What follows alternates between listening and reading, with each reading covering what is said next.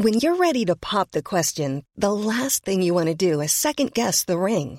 At Bluenile.com, you can design a one of a kind ring with the ease and convenience of shopping online. Choose your diamond and setting. When you find the one, you'll get it delivered right to your door. Go to Bluenile.com and use promo code LISTEN to get $50 off your purchase of $500 or more. That's code LISTEN at Bluenile.com for $50 off your purchase. Bluenile.com code LISTEN. Hi, I'm Daniel, founder of Pretty Litter. Did you know cats tend to hide symptoms of sickness and pain? I learned this the hard way after losing my cat, Gingy. So I created Pretty Litter, a health monitoring litter that helps detect early signs of illness by changing colors, saving you money and potentially your cat's life. Pretty Litter is veterinarian developed, and it's the easiest way to keep tabs on your fur baby's health right at home. Go to prettylitter.com and use code ACAST for 20% off your first order and a free cat toy. Terms and conditions apply. See site for details. Even when we're on a budget, we still deserve nice things. Quince is a place to scoop up stunning high end goods for 50 to 80% less than similar brands. They have buttery soft cashmere sweaters starting at $50, luxurious Italian leather bags, and so much more. Plus, Quince only works with factories that use safe, ethical, and responsible manufacturing. Get the high-end goods you'll love without the high price tag with Quince. Go to quince.com slash style for free shipping and 365-day returns. We are all entitled to sexual health, just as much as physical and mental health. We want to make it easier for folks to find resources. However, they engage with us, there's no wrong door. So it's important that people are able to get access to care that is affirming, talking about what their sex life is, about their concerns, and to make sure they're healthy. Do it for them. Do it for you, Montgomery County. Your sexual health matters. Visit doitforyoumc.org. Hey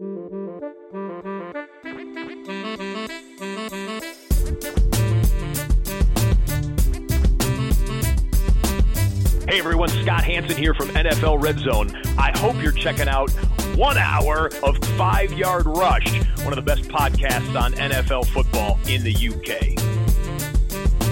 Hello, welcome to the Five Yard Dynasty Pod with me, Rich Cooling. Um, so, first of all, thank you so much for all the um, fantastic feedback we had from the last pod. Um, obviously, slightly different in terms of talking kind of strategy and, and how to approach your off season. So so really enjoyed the the feedback and certainly the communication I've had with guys over the past week or so. Um, got another fantastic pod lined up for you today. So joining me is Julian of the uh, the Point After podcast over in in Canada. So how you doing, Julian? I'm good, Rich. How you doing, man? Thanks for having me on. No, it's, it's, always good to have you back on. It's um, you know, it's it's nice to have a chat. It's uh, it's sec- second time, so officially now a friend of the show. Yes, this is my second time on your show. The first time we did kind of a, a point after um, Dynasty Island mashup, and that was a lot of fun. We ran that over on my channel, um, but we posted it in both places. And uh, you know, I'm just happy to be here, man. I've I've had a blast just talking to you over the past year, and um, and you know, I just love what you guys are doing over there, and so I'm happy to be on.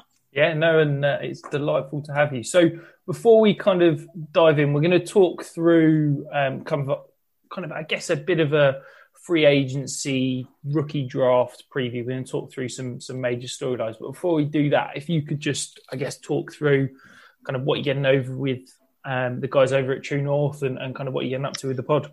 Of course, man. I'm uh, you know, if you don't know what we're doing over there at True North, definitely go check us out on Twitter at True North FFB. Uh, basically, we're you know our our goal is to be the hub for Canadian podcasts for Canadian fantasy football. Uh, you know, and, and, not just Canadians. Obviously, I'm here talking to you over in the UK, but um, that's that's the goal, right? Is that we want to be that hub. We want to have a TV network, uh, you know, and we're all we have this vision of of where we're going, and so we've got a bunch of stuff in place. We're actually um, revamping a whole new website, um, bringing out a bunch of uh, a bunch of stuff that I can't give too much information on, but I will tell you that it'll be um, focused towards basic fantasy football, giving people the ins and outs of you know what is fantasy football on a on like a season long redraft um, set. Because truth is, Rich, like most people don't play dynasty. Most people aren't degenerates like we are, who just love this game and are buying players. Like like most people don't do that. You know, they they play from week one to week sixteen, and then the season ends. And um, that's really how you get invested into fantasy football. That's how I started. I started with one league, then all of a sudden I had two, then I had three, and now I'm up to 12 dynasty leagues. And, you know, I just love it. And so uh, that's really the vision. I'm super excited to be taking on with, with the guys there. Uh, we, we just expanded a bunch of writers. We have over 22 people now. When I started at True North, I think I was the the eighth or ninth person added to the team, and uh, you know, so we're just we're really growing, and we got some great stuff lined up for all of the 2021 season or 2020 season, sorry. And I'm just, I'm super excited about it. So definitely go check us out, True North FFB. And you can find my podcast specifically on Twitter uh, at the point after FF as well. Yeah, it's, it's been amazing to see the, I guess, the rapid growth. Um, obviously, I, I became aware of the True North when, when you joined over, what was that, almost a year ago now. Yeah, basically a year ago now. Yeah, yeah, and it's it's been amazing to see, as you said, go from a you know a, a decent sized outfit to now a, a huge outfit and, and really pumping out incredible content. Five, yeah, and that's that's the goal. You know, I'm, yeah, I mean that's the goal, right? Is we want to have content coming to you every single every single day. And during the season, we we have five podcasts that air weekly. So we've got my show on Friday nights. We have Trav's the True North podcast on, or Trav and Ty.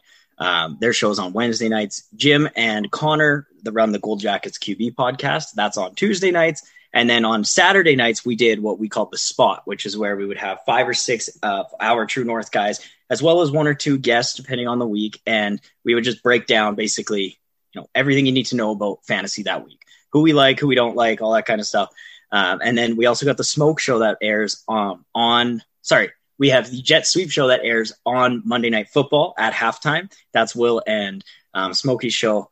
And yeah, they're a lot of fun over there. And then uh, Josh also just released, he just revamped his smoke show and he's releasing a bunch of new content with some fantastic analysts. It's going to be more um, personality based rather than analytics based, but you know, really just some, just an amazing lineup. He's got like nine or 10, you know, very, very, very highly, um, highly ranked and, and you know highly sought after fantasy football analyst so super exciting for him. Those are dropping very very very soon. I think he actually may have dropped his first one today. He had adam rank on yesterday. Oh, wow. and so yeah he was it was pretty pretty crazy i haven't actually checked out the video yet i think he did post it but i've been working all morning so um, i haven't had a chance to go look at it yet but definitely go check him out at the smoke show uh, that's at the underscore smoke underscore show on twitter Sounds awesome. And yeah, absolutely go check out the stuff, guys. Um, so diving into the, the, I guess the topic for today. So basically I set Jules with a, task of coming up with these three um, kind of interesting storylines or topics to discuss as we're heading into this kind of free agency draft period. Um, I'm going to chuck in a few of my own, but uh, but where are we starting? What are we going to talk about to begin with, Jules? Well, I wanted to talk about, um, you know, first of all, this is the time of year where it's it's draft, it's rookie players, or it's free agency. Like those are the big things going on right now. So to me, it only makes sense. Let's talk about some of these rookies and let's talk about some of these free agents. So the big one is ironically not a free agent, but Deshaun Watson. This is a highly debated topic this offseason. Nobody really knows what's going to happen. He signed a four year, $156 million contract in 2020. He has a no trade clause. You know, so basically he has all of the power in this situation. Uh, you know, I, I think this is this is really really interesting. Like I I just have so many questions. I love this player from a talent prospect. Like it can't get any worse from an organization standpoint than the Texans. So it, it makes me wonder, like, are we just scratching the surface of what Deshaun Watson can actually be? And you know, where's he going to go that really cap, like, really uh, unleashes his upside? So, um, you know, first of all, I just want to put it out there. I think there's a one percent chance he's back in Houston. It just doesn't make any sense to keep him there. Uh, you know, this franchise just it needs a complete overhaul. To me, like if you can ship Deshaun Watson and get three firsts for him, you know, probably plus a quarterback back, you know, your team is in a much better position than with Watson and without those picks because you don't have any, um, you know, from from all of Bob's deals that he's made. So, um, yeah, I, I think uh, the Texans they haven't actually made him available for trade, but it's very speculatory, speculative, to- speculatory. There we go. Um, and, and and yeah, GMs have been picking up the phone. There's a lot, a lot of teams that have been calling and lining up for him. But ultimately, I think there's a few, you know, really plausible options for him that actually make sense. And for me, uh, it's Miami, Miami, Carolina, Denver, and even your New York Jets. So he does have a no trade clause, like we talked about. He can determine where he goes. Um, you know, but really, like I, I just want to talk about some of these options first. So I'll start with the Panthers because the Panthers have been clearing up cap space recently to what we would assume is make room for Watson on the roster. They um, cut their center. I can't remember his name right now, uh, but a couple other players as well. Uh, and yeah, they're restructuring. Sorry, they're restructuring their center's uh, contract. His name is. Uh, it's just on here somewhere. Yeah, whatever. Um, but yeah, so they're restructuring that, and then I've heard talks of a CMC plus deal for Watson, which uh, you know the Panthers don't really have the draft capital that these other teams have in order to uh, make a push for him. So I think it would have to include a superstar player like this. Uh, the salaries obviously match up uh, pretty close in terms of what these two are making, and I think that this could really like put this this offense over the top, right? I mean, Christian yeah, McCaffrey I is mean, unbelievable. But I think, I think, and this is where I guess I kind of differ in terms of how I view team structure and, and kind of rebuilding the, with the way Christian McCaffrey's contract is structured, and with his age and the fact that he's a running back, I don't. I personally don't think he's got any trade value at all. I'd view him as a as essentially a nothing in a trade for the Deshaun Watson. If I'm a if I was the, the Texans, say, or a another team, I wouldn't be trading the first round pick for Christian McCaffrey with his current contract. I wouldn't be trading a first round pick for a player to, for a running back to pay him 16 plus million a year. Mm-hmm. So who's, who's, you know already been injured for basically yeah. an entire year and has you know what 900 touches on his yeah. On so his I think yeah. So I think that hearing people say, I know I've seen quoted that Christian McCaffrey and and one first or Christian McCaffrey and two first. I just don't get it because mm-hmm. to me, I'd want Christian McCaffrey and four firsts, and this is where personally, I don't think Deshaun Watson is going to get traded. I think that the big thing for me is that Deshaun Watson camps come out and said that he's not going to hold out of training camp. He's not going to hold out of OTAs. And I think that's the big thing. I think he realizes that as much as he wants out, he can't disrupt the team to that level. And I think that Houston's going to stand pat. They're going to keep hold of him because I don't think a team is going to be willing to pay what it's going to need to be to get him out. And I think the price is going to need to be three, four, five first round picks. I just don't see a team. Yeah. Ponying well, here's, that level. Here's the deal. Here's the deal I like the most, and the one that I'm looking at that I think makes the most sense as well is it's with the Miami Dolphins. They have the number three and number 18 picks in this first round class. You know, we hear we hear trade talks like this all the time, but I throw a 2021 first in there and then probably also a 2021 second and third. And I also throw in Tua. So we got five picks, Tua Tagovailoa for Deshaun Watson. I think like this makes sense. Miami is a quarterback away. You know, they're a, a receiver away, something like that. Like you know, they're just one piece, um, really. And, and Deshaun Watson's just he, he does it all right? And so if you were to be able to bring this guy in on your team, uh, you know, with athletic players like Mike Gesicki, and then um, you know they still got a second, third at, uh, in this year's class, I think they can go and get one of these top five wide receivers, you know, one of these day two guys. And you know, I, I just think that that adds so much to this team. So to me, that one makes the most sense. Um, I do. I wanted to touch on what you said about Watson um, not wanting to hold out because I think that that that's a, that makes a big deal, right? If he's going to hold out, if he's already committed to holding out, losing this year on a con, you know, it's not technically lost. Like he doesn't get paid if he holds out. But I think that from a from a psychological standpoint, like if you have this disgruntled star and you can go and get five, say let's say four to five first and second round picks for him, you know, plus a guy in return, I just don't see why you don't take that. Like, you know, clearly the chemistry is bad in that locker room. Uh, like, do you really want a guy as you, you know, the leader of your team as as your core who doesn't want to be there? Like that's just to me, it just it it it builds a bad franchise foundation. And with a new head coach, with a new uh, regime coming in, I think that you know if I'm them, I just I wipe it all. I wipe the wipe the disc and get what we can for the studs that we have. I mean, Deshaun Watson's a generational talent, but I mean, really, what's going to happen? Like he's going to hit when he gets to free agency. You think he's going to want to resign? Do you guys have any chance at like you have any chance at winning a Super Bowl in the next three years or four years during his extension? Probably not.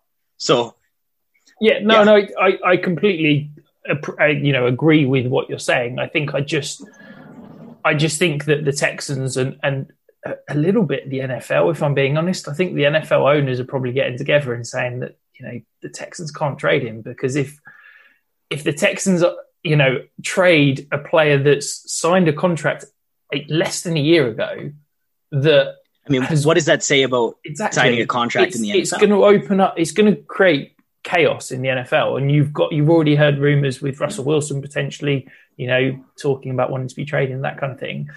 And I think that the Texans as an organization almost can't allow it sounds awful because it sounds quite anti-labor in terms of sort of freedom of movement for players and things but it sounds I think if the Texans allow Deshaun Watson to force his way out you're going to see the NFL turn into kind of the NBA in the way that mm-hmm. you've got such you know player empowerment and such freedom of movement. And I think that the NFL owners are really going to you know not it sounds awful but not want that to be the case. Um, I agree with you. I think that that Miami deal it, it, makes too much sense for everybody. Um, the only thing is, is that you know you you've got the entire Miami kind of the owner that everything that's been built there. They've been talking about Tua for the past two years. Mm-hmm. Um, you know, it wasn't just a, a one year process with Tua. They were very much the rebuild was around going and getting Tua. They've brought Tua in. Yes, he was underwhelming this year, but I do think you know that was a horrific hip injury that he was coming back hmm. from. And um, he's a um, rookie. He's a yeah. rookie, man. Like I, I always give the benefit of the doubt to players who I believe are talented. I just am not sure that like his upside in terms of fantasy are are astronomical. Like obviously they're not Deshaun Watson levels in my opinion, but that doesn't mean that you know Tua is a bad quarterback. He's a great, a fantastic game manager. He's very smart. He's got good IQ. Um, but like you said, that hip injury I think was hindering him a little bit. And then you come in into the into the NFL and you you start and then you get benched and then you're back starting. Like it's just it that that's really hard on a rookie player, especially at the quarterback position, who's you know supposed to be the stabilizing force on the offense. So um, you know, I'm I that that's that's kind of my take on that. But what I did also want to point out because you just we talked about this contract, but Watson's only owed ten point five million in 2021 which is only like oh uh, 0.8 million more than uh, Sam Darnold is.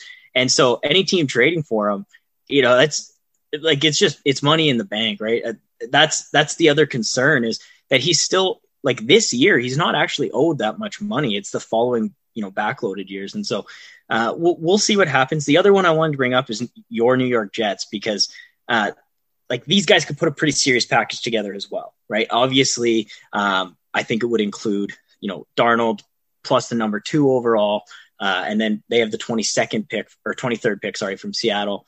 Uh, you know, and then, like I said, I think it takes like four or five picks to get a deal done for Watson because, like you said, it doesn't make any sense for for them to unless they're they're actually recouping value on this player, right? Like that's that's where it it is determined for me is if they recoup value, then this isn't Deshaun Watson pushing his way out. This is a guy requesting a trade, a team going out, making a negotiation that works for both sides and gets the deal done. Now, like if he holds out or he just doesn't show up and you know and then gets traded and is that's that's to me is him forcing his way out and that's just a terrible look. It, it does not look good on the franchise, it doesn't look good on the NFL. And like you said, it turns into the NBA. Yeah, and I think that this is also part of the why the Texans are saying we're not trading him because they've hmm. realised that they've got literally no leverage in this situation. You know, he's got a no trade clause. He can turn around and say, "I don't want to be here, but I'm going to pick where I get traded." So this yeah. is the Texans just trying to say we're not trading him is to try mm. and claw back some form of leverage. If mm. look, uh, speaking purely as a Jets fan here, don't get me wrong, I would absolutely love Deshaun to come be the quarterback. You know, I'm I'm talking. This is a guy. My my life as a Jets fan started in sort of 98, 99. I've had a couple of years with Chad Pennington before his shoulder fell off. I had one above average season of Brett Favre, but we didn't even make the playoffs. And that's pretty much the you know the peak of the quarterback in my lifetime kind of thing. So yes, I'd be super excited if Deshaun Watson was the quarterback, but I just don't I'm not comfortable with us giving up what it would take to get Deshaun yeah. Watson because I think uh. that if we were to give up, you know, you talked about the second and the first, uh, the, the second overall, the 20 I think it's 23rd pick from Seattle, Yeah, and then we've got a future pick um, from Seattle next year as well. Okay, we're, we're giving up all this draft capital, but what are we actually going to have to build around Mhm. Deshaun Watson if he comes? We're going to have Yeah. a good young left tackle, okay, and pretty much nothing else in offense. Well, that's that's the exact same situation he's just come from in, in Houston, and they won Mhm.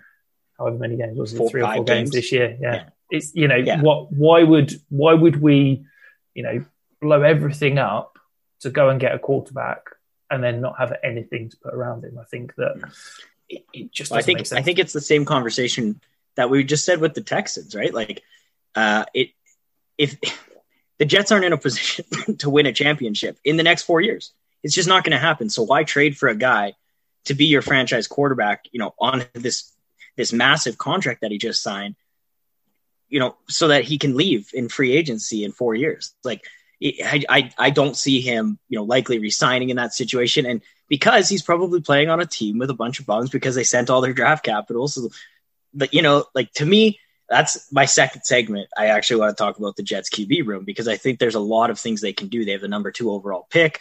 Uh, they could work with Sam Darnold. You know, we'll get into all of that. But ultimately, like, I don't think it makes a whole lot of sense. I do see this package going around a lot. You know, the first, the 23rd, a future second, and Darnold for Watson. And like you just said, it, yeah, you upgrade at quarterback, but it puts your team backwards.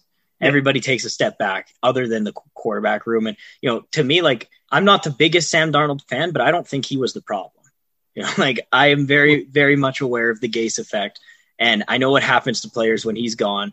I think that Sam Darnold is a good, talented quarterback. He's just had absolutely no offensive line, terrible play calling, no receivers to throw the ball to. Like, what do you want from the guy? So, anyways, we'll get into that. Well, but let's let's dive let's yeah. dive into it now. It makes sense. We, we, we'll agree to disagree with Sam Darnold. I think for me, having watched him over the past three years, I see a guy that still makes the most scared of ghosts.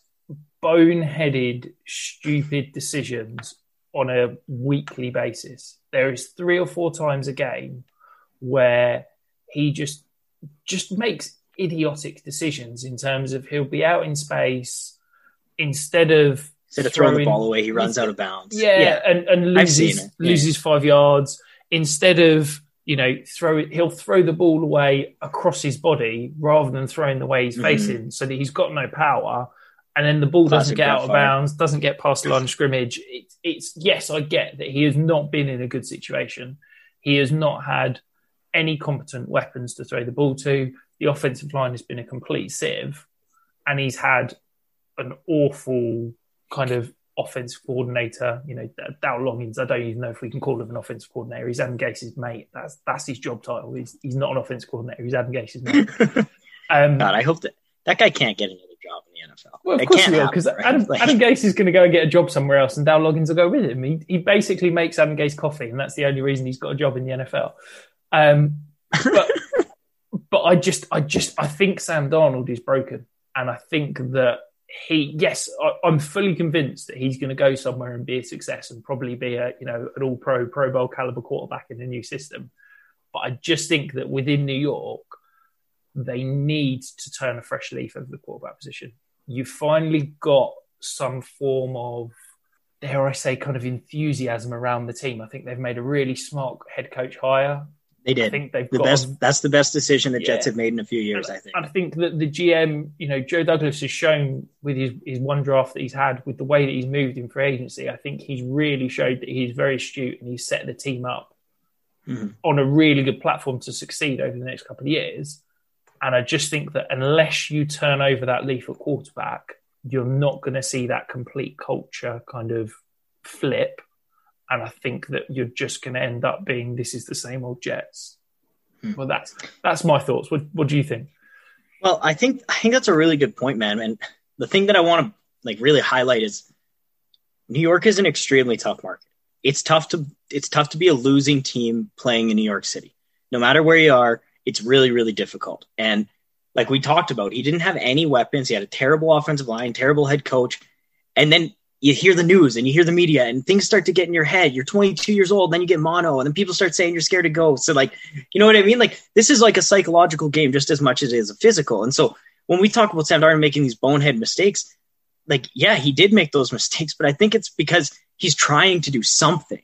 He wants something to happen, right? So he's, you know, it's almost the Carson Wentz effect where he's he's trying to put it all on his back so that he can make a big play or do something that's going to like be a highlight play, right? Mechanically, I think he is a good quarterback. Like you said, he does make some bonehead moves, but from a mechanic standpoint, I think he actually is pretty good. And so I think, you know, you bring in Robert Saleh, brilliant, brilliant mind, football mind. Uh, he brings in his offensive coordinator from uh, the 49ers. His name is slipping my mind right now, but Mike, I'll find it. Mike LaFleur. It's Matt, Matt yes, LaFleur's yeah, little yeah. brother. Exactly. There you go, Matt LaFleur. I should have known that. Packers fan, but uh, yeah, and, and, you know, you you bring in this philosophy where I, I, it is a culture change, right? Like if, and that's where it comes down to me is if Sam Darnold isn't going to buy into this culture change, then they got to get him out of here. But they they brought in Robert Saleh or Saleh, sorry, and they they now have what a month and a half to evaluate what they got in Sam Darnold up until the draft and figure out if this is actually going to work. Because, like I said, I think he can be a competent quarterback. I just think they need to slow the game down for him, right? He can't he can't be putting the game on his shoulders. We've seen that he can't handle that. So, you know, go and run an offense similar to what they were able to do in uh, in San Francisco, right? I know that Robert Saleh was the defensive coordinator, but you bring in this young offensive mind, and I think that you slow the game down. Don't put so much pressure on him. I just think from a like a psychological standpoint, this makes a lot more sense. I would draft Sewell at number two, give Sam Darnold somebody to protect him, and and and then, you know, and then you got the 23rd overall pick too, where you can probably go, uh, you can probably go running back, right? Or you go wide receiver, and you still get still get a value guy, or or you shore up, you know, the actual positional needs and go corner or linebacker, or really anywhere on the defense, which I think is probably what they do. But at two, I would take Sewell. Uh, do whatever you want with the 23rd pick. Probably go defense, but I'm keeping Darnold. I think that this is uh, a whole organizational change, and if he won't buy in, yeah, cut him, trade him, do whatever. If he's bought in, I say you get let him roll. Yeah, and I think I, I know. I guess the one thing that I'm holding out hope on, if we are going to go with Darnold, is that we're able to, you know, use those picks to build around him. This is probably the ideal system in terms of that Shanahan scheme. That sort of, mm-hmm. you know, he he is a good mobile quarterback. He's good in space. He's good when he gets outside the pocket. Yeah. And I think that if he's going to succeed, it's going to be in this offense. Mm-hmm. Um, so Just don't that, make him do too much. Yeah, that's that's my, my, two cents, right? My my overall concerns. I think he lacks elite arm strength. I think he is. He's shown mm. that you know Breshad Perriman was you know, he, he wasn't great, but he was open several times this year, and Darnold mm-hmm. was just just not accurate. He just couldn't get it there. To go and get it to him.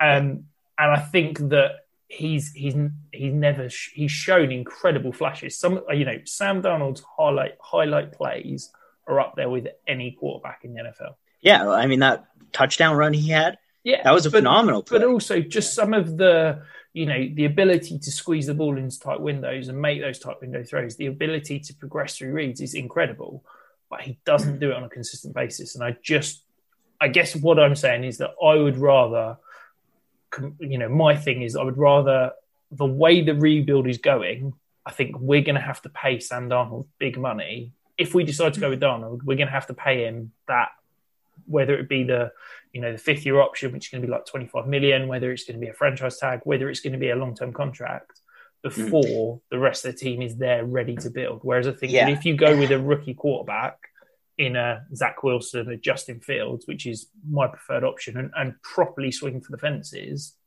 you can tie your time scale to your rookie quarterback. In that, realistically, the Jets aren't looking to compete in 2021. The Jets mm. are looking to compete in 2022 and 2023 where if you're paying Sam Darnold 25 million, I think that hamstrings you in different areas of the of the um, of the team. Whereas if you're paying a rookie quarterback one or two or what I think is probably four or five if they're a second second overall pick, I just think that allows you to put more around that rookie quarterback to enable you to win. Yeah, I you know I I like what you said there because uh, you know the Dolphins did this right. They built a team and then they inserted a quarterback. And I, I, you know, the, the 49ers did that. They built a team, they inserted Jimmy Garoppolo. You know, they can get it done with CJ Beathard. They can get it done with Nick Mullens because they have the team around them. Right. And so I, I do like that philosophy. I like going that way. I, I think there's a couple options here, right? Like I said, you can go Sewell at number two, or you can go Fields or Wilson, who, you know, whichever way the, the, the, the franchise leans. Um, what I thought was interesting is they can extend his fifth year option uh, for 2022, but it has to be done by May 3rd of this year. And that option will be uh, anywhere from 15 to 20 million, I believe is is what it said. Um, it might be a little bit higher now because he's a quarterback. And um, it's, with it's the with the CBA, this the is one. the first. Okay. This is the first year that those fifth year options are fully guaranteed. So whereas normally those fifth gotcha. year options were only guaranteed for injury. So if we could have said we'll pick up his fifth year option, played him this year, if he was rubbish, we could have just gone, okay, we're not giving you the fifth year option. But now, if it's we pick guaranteed. up his fifth year option of May 3rd, that means on 2022, he's going to count 20. I think it's 25 million, but it could be changing because I know the cap's wheeling around all over the place. Yeah, the, the cap's in a weird spot right now. Yeah.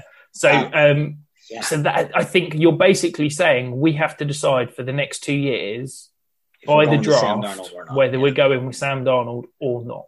And I think that I'm not confident that Sam Darnold is the right decision for the next two years. So I yeah. would personally rather go in a different option because I just I think, think that's that very fair, man. It's it's literally an all. It's either Darnold or a rookie. I don't think there's any other option. You can't sort of yeah. Try and I can't imagine they're bringing Darnold in a free agent. Year. Yeah. yeah, yeah. The old, you know what I would love to see though I'd love to see Ryan Fitzpatrick back oh, in his Jets jersey. This is. I'd love this, it. I, I, okay. I, I can't get my head around all this Fitzpatrick love. It's been driving me crazy for the last couple of years. Okay, this is a guy that yes, he is incredible when he's on. He went to Harvard, Rich. Murph, Murph was talking on the show on the the headline show on Monday. So he was saying about his his jersey, his Bucs jerseys in the Hall of Fame because he was the first quarterback for pass to pass for 400 yards in three consecutive games. Okay, fantastic. That's incredible. But you've only got to look at the Jets 2015 season, I want to say, when he was the quarterback. All we needed to do week 16 or week 17, I can't remember which one it was, was beat the Bills. And he goes out and throws five interceptions. That's that's Ryan Fitzpatrick. Okay, he is incredible when it's all. He's working, always been that way. But man. just just when you think he's good, just when you think that he's going to deliver for you, he'll turn in an absolute stinker, and that is what's going to happen. The problem is, here's is that- here's the thing, though, Rich. Like that's that is Ryan Fitzpatrick of old. I 100% agree. He comes in, he plays like four or five games. Teams think he's good, and then he plummets, and he's you know throwing four interceptions a game for like three weeks straight until they bench him. But that didn't happen this year in Miami. He played good all year, and you know what I noticed was he was he was having fun, man. Like he's out there having fun. So I think if he can have fun on a football field again, like there's just not so much pressure on like. But that's like, it. There's, but that's exactly it. Is that he succeeds when there's no pressure. He was coming yeah. into these games yeah. for Miami. The game was essentially lost. If he if he if he came in and did nothing and threw a couple of picks, there was nothing lost. The same as last mm. year. Miami were trying to tank, and it's like I just think that people. It's like the Gardner Minshew thing. People look at him. He's got the beard. You know, he's wearing DeSean Jackson's stupid jacket and gold chain, and then Gardner Minshew with the tash and stuff like that. And and the media like buy into the the brand rather than the actual mm. player. Let's be honest. Yeah, God, no, Gardner sure. Minshew was absolute trash.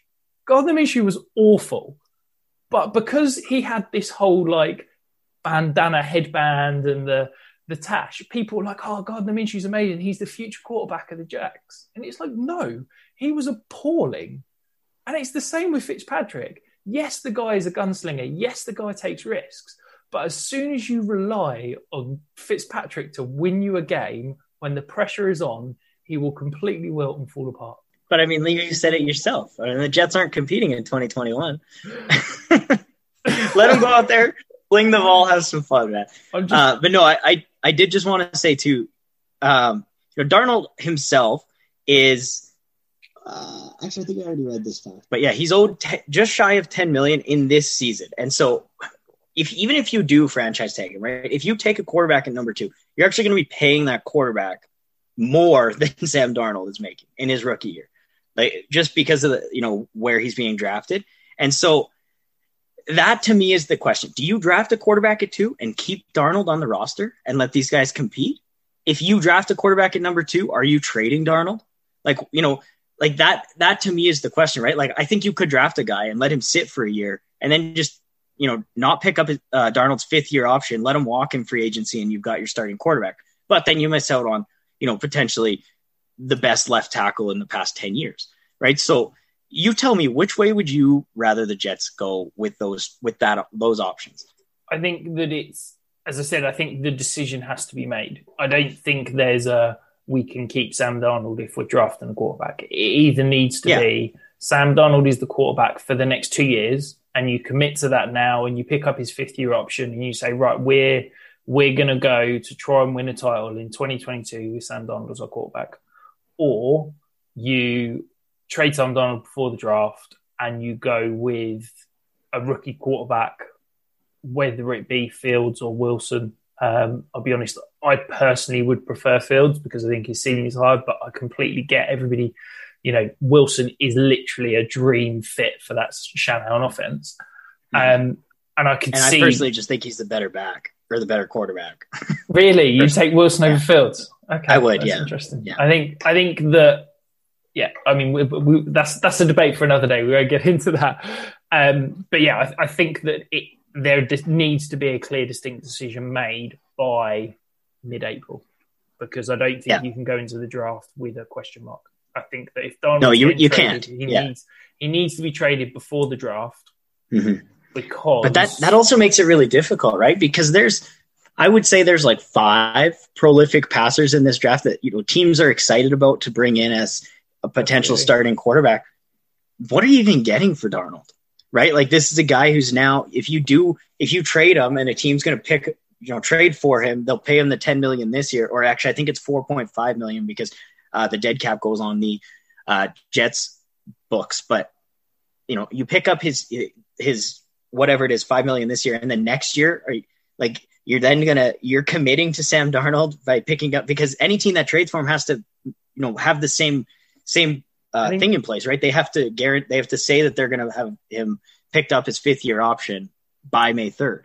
So, so, so Connor Rogers, yeah. Connor Rogers and Rich Cimini, um, who two Jets beat reporters, um, so they reported that the asking price is a second and a fourth, and they're expecting okay. the Jets to get a second. So I think that's you know w- when you're looking at the prices of you know that Stafford's going around for and, and that kind of thing. I think that that's a you know, if, yeah, it's actually a value deal. Yeah, yeah. Uh, you know, yeah. as a Jets a Jets fan, I'd be happy getting a second second for Sam Darnold. You know, it's better than a comp pick that we'd get if we let him walk in free agency. So totally right. You're getting a fourth, then maybe a third if you're lucky. Yeah, but yeah, realistically, yeah. I think so, it would be interesting too if he goes to a team that has a lot of cap space, and you know, then they can pick up that fifth year option and not have it be a big deal, right? Not have it be, uh, you, you know, like with the Jets, right? Like they have a lot, a lot of cap space available. But like we said, is this a team that they then want to commit this, or if they're at the number two and you can go and get a rookie quarterback that you're gonna, like I said, you will have to pay him a little more initially, but f- for what you're expecting to get out of the, you know, number two pick, give it, take another shot at it, right? So, yeah. so, so moving on to, I guess my my topic that I wanted to have a chat with you about. So this is perhaps slightly more kind of fantasy centric, um, but I'm looking at probably the what I'm classing as the second tier of free agent running backs. So we've hmm. got the you know the Aaron Jones, he's, probably the only real kind of bell cow back that, that's going to hit free agency. But in that second tier, you've got Kenyon Drake, Leonard Fournette, Chris Carson, James Conner, Phil Lindsay, maybe Lev Bell. Um, I'll be honest, I'm really struggling to see any kind of landing spots for them at all. And I get that I'm I'm very much uh, a running back is a, a, one contract position, and as soon as they hit free agency, there's no point paying them. But what do you think? Do you, do you think any of these guys are, are going to get signed? Do you think any of them are going to get deals? Or you know, as much as I hate Kenyon Drake, I I actually think this guy can still be a valuable fantasy asset, and he is a value in dynasty drafts right now. He's falling to the 10th, 11th round of Superflex startups, uh, and I'm scooping that value there because 26 years old, same age as Chris Carson, uh, really didn't break out or do anything, uh, you know, in terms of viable fantasy success until his third and fourth year in the sorry fourth and fifth year in the league this year when he he was transition tagged. So. Uh, I'm honestly not sure what they're going to do. I don't think that they view Kenyon Drake as a long term option. And I don't really think that there's any teams out there willing to pay up for Kenyon Drake. So I think it's pretty possible he gets re-signed on a two-year, eight million dollar deal, which is still pretty good money. I know we wanted like ten to twelve last year, but you ain't come into a two-year, eight million dollar deal. You have him until you're 28, and you know, and then you draft somebody, right? You draft a guy behind him. You got Eno Benjamin sitting in the wings. You got Chase Edmonds there, who's kind of that receiving back, and then uh, and then yeah, you go and draft somebody. Two years from now, you let Kenyon Drake walk in free agency. That's, yeah, and I think, that's kind of my take there. Yeah. Yeah, and I think that you know if if Drake is is just going for the money, I just don't think it's going to exist. Quite frankly, I think that there's you know we we had eight running backs come into the league last year who were I mean, essentially up? successes. Yeah. Okay, yes, this is a weak running back class, but you've still got potentially three or four options that mm. are going to come in. Would you rather you know, go and get a Kenneth Gainwell in the, the third or fourth rounds, mm-hmm. or go and pay Kenyon Drake eight nine million a year. Like it's it's just not. or even some of these other even some of these other running backs, man. You know, like James Conner, Phillip Lindsay. These are still 25, 26 year old running backs. They're in the same position as Kenyon Drake, and are going to be a hell of a lot cheaper in terms of you know what their expected price is going to be. So uh, I yeah, I don't think anyone pays up for him. I don't think he goes and gets the money he wants. The Cardinals knew what they were doing when they transition tagged him last year. Um, you know, people don't pay for 26 year old running backs. They just don't like. Absolutely. They, they just and they won't. And like you said, you know, you can go get Gainwell in the third, and probably going to get the same production out of him on, way way cheaper. And so, yeah, I think he could be in for the franchise tag. He could be in for another. Uh, actually, I don't think you can transition tag somebody two years in a row but they could franchise take him this year. And then he'd be 27. It's going to get expensive, though, isn't it? Is it? It's, it's... it would get expensive for sure. It, but you get that franchise tag regardless. Yeah, so it'll be interesting to see to see how that one um, plays what out. What about, yeah, my consensus, he's in Arizona. Yeah. What about Chris Carson then? So we've got Chris Carson. I was convinced that his only landing spot. I, I obviously wrote my article on free agent running backs. The only landing spot I can see is Seattle. I just I can't see anybody paying him money more than probably five million a year. Yeah, and I think it's the same it's, deal. It, it's the same deal with with Carson as it is for Drake.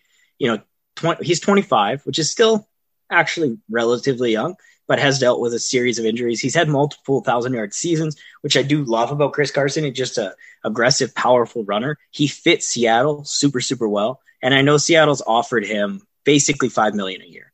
Uh, and and Carroll has come out and said if he needs to go get paid or wants to go get paid somewhere, like he can go get paid. This is just what we're offering. I mean, like you said, I don't think he gets a whole lot higher than that. I think that uh, Seattle's probably his best landing spot.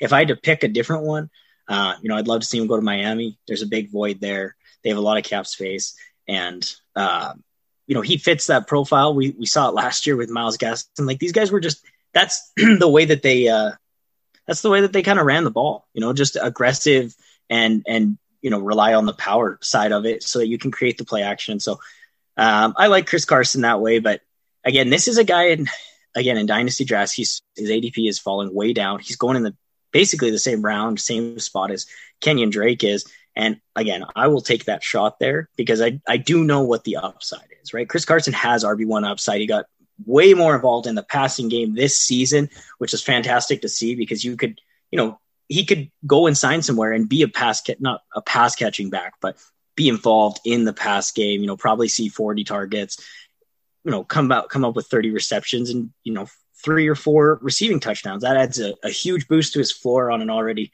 you know, aggressive and powerful runner. So I do like Carson. I'm not really trading up for him at any point. I'm not like actively going out and buying because, um, like I own Carson in a few spots, and that's his value is kind of just like it's like I don't really know what I got, and so most people are lowballing. Like if you're getting a car an offer for Chris Carson, like it's not anywhere near RB1 upside. It's not even generally RB2.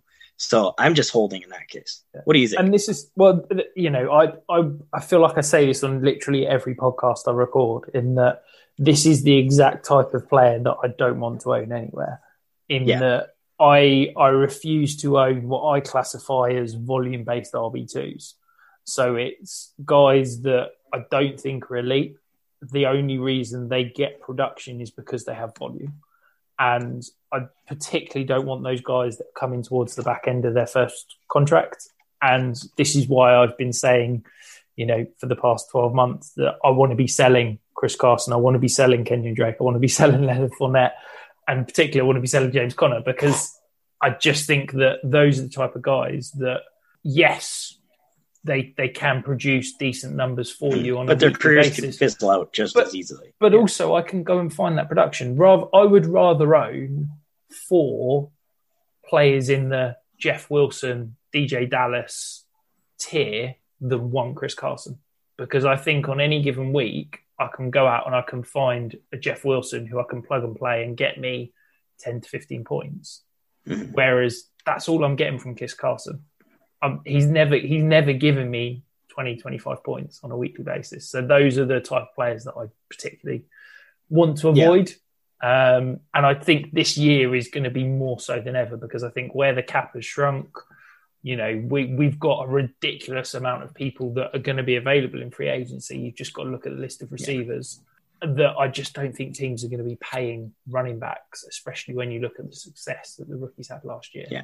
No, I, I don't think they will either. And that's why I do think that he ultimately lands back in Seattle. He knows the offense. It's a good fit for him. But I did just want to bring this up because I just wanted to let you know Carson played only 12 games this year. Uh, he rushed for just shy of 700 yards at 4.8 of clip and five touchdowns. And then on- top of that, he saw 46 targets, 37 receptions, and just shy of 300 yards and then four touchdowns through the air. So I'm not entirely sure that like this past season he got his um, his fantasy success off of volume. Even in 2019, like uh, that that is where the, the volume play is. That's the upside that I'm talking about. Like you said, you know, he saw 278 attempts on the ground and you know 50 targets or 47 targets through the air. So he's up over the 325. That is definitely a volume based uh, RB2. But you know, I look for players that are able to hit you know just shy or about that five yard per carry cap. And at 25 years old, I'm still willing to roster this guy in terms of, in in dynasty startups.